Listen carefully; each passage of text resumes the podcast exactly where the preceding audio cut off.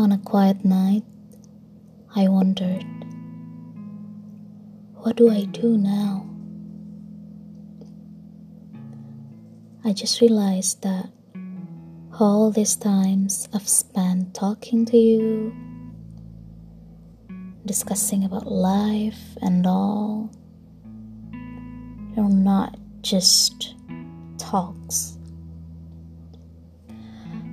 Um, I didn't know exactly when. Yeah, when? When slowly my mind is filled with thoughts about you. When I started waiting for your text. When I felt nervous while looking at my phone screen. Looking forward to your replies like every day. Then, without me knowing, I became attached to you. I couldn't stop. I just couldn't stop thinking about you.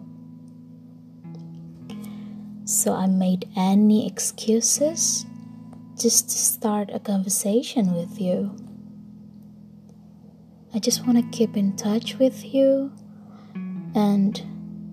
I don't want to miss a thing, like every single thing from you.